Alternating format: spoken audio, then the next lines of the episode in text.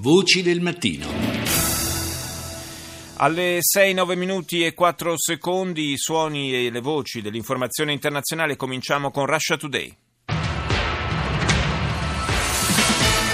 Up to 50 people killed and over 100 injured as twin blasts hit the Syrian city of Homs, the latest in a string of terror acts. Fino a 50 morti, oltre un centinaio di feriti per una doppia esplosione nella città siriana di Homs. Sappiamo come il bilancio con il passare delle ore e soprattutto con gli ulteriori attentati a Damasco si sia fatto ben più pesante. È l'ultimo, dice il canale russo in lingua inglese, di una serie di atti terroristici che hanno colpito le città siriane. David Cameron annuncia una data per il referendum sulla Brexit tra dubbi sia nel Regno Unito sia all'estero sull'accordo che garantisce uno status speciale a Londra.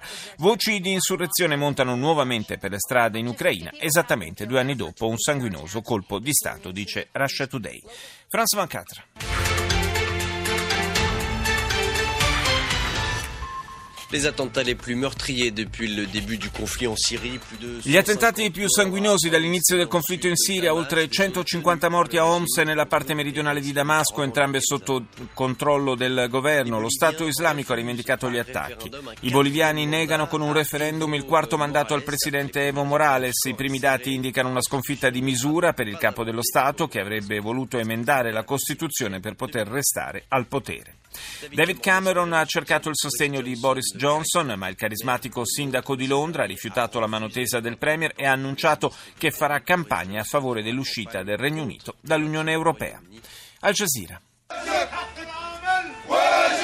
شدوا الرحال من القصرين إلى العاصمة تونس منذ أيام وكان مستقرهم هنا أمام مقر Resta alta la tensione in Tunisia a causa della disoccupazione. I sit-in e le manifestazioni nelle varie città tunisine proseguono, come documenta questo servizio di Al Jazeera che riporta testimonianze di giovani i quali dicono di non essere disposti ad attendere in eterno. A gruppi stazionano giorno e notte davanti al Ministero del Lavoro. La loro richiesta è una sola, un impiego. Andiamo negli Stati Uniti con PBS. On this edition for Sunday, February 21st, what's next on the long road ahead for the presidential candidates? Che cosa attende adesso i candidati nella lunga strada verso la Casa Bianca? Si domanda il canale televisivo pubblico statunitense. Uno sguardo poi alla corrispondenza privata tra Papa Giovanni Paolo II e la filosofa americana di origini polacche Teresa Timaniesca. Si sente la voce del biografo del Papa, Carl Bernstein, che dice lei fa riferimento a questa corrispondenza come un modo per dimostrare quanto fosse importante nella vita del Papa. Infine, l'uso dei droni come strumento per aiutare aiutare a prevedere i tornado. All'Arabia.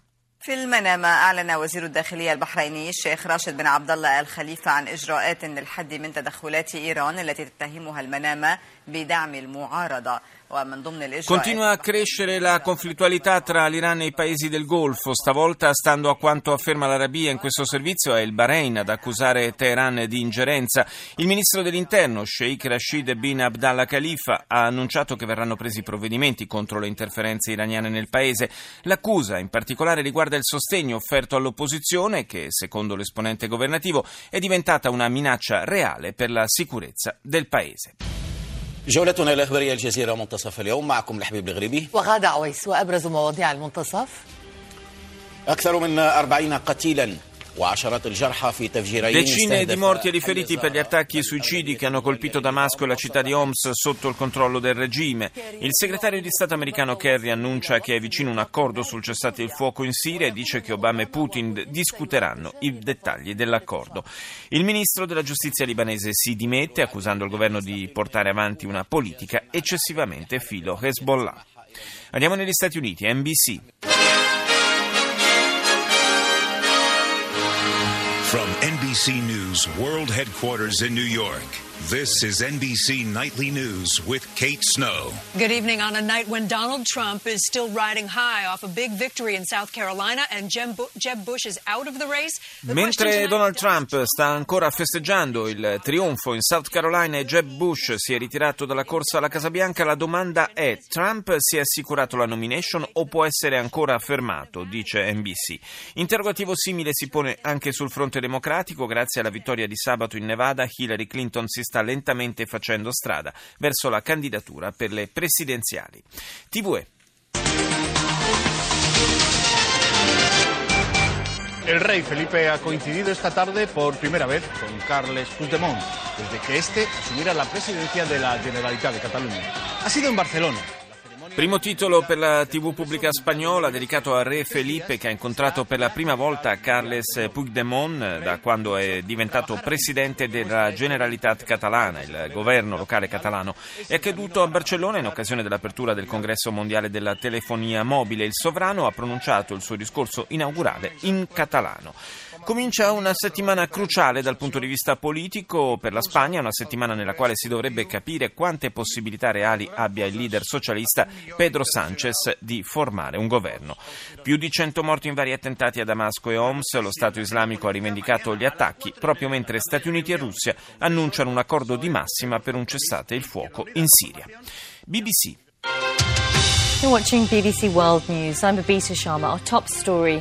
The Syrian cities of Homs and Damascus have been hit by a wave of bombings, killing at least 140 Le città siriane di Homs e Damasco sono state colpite da un'ondata di attentati che hanno ucciso almeno 140 persone. Il cosiddetto Stato islamico, dice il network britannico, ha rivendicato gli attacchi in entrambe le città. Il segretario di Stato americano John Kerry ha dichiarato che Stati Uniti e Russia hanno raggiunto un accordo su una parziale tregua. La capitale indiana, New Delhi, sta affrontando una grave crisi idrica dopo che manifestanti che chiedevano migliori opportunità di lavoro hanno interrotto uno dei maggiori acquedotti cittadini. E infine in Bolivia, stando ai primi dati disponibili, il capo dello Stato, Evo Morales, avrebbe perso di misura un referendum costituzionale che gli avrebbe consentito di restare al potere per un quarto mandato. La sua presidenza dovrebbe quindi terminare nel 2020. Voci del mattino.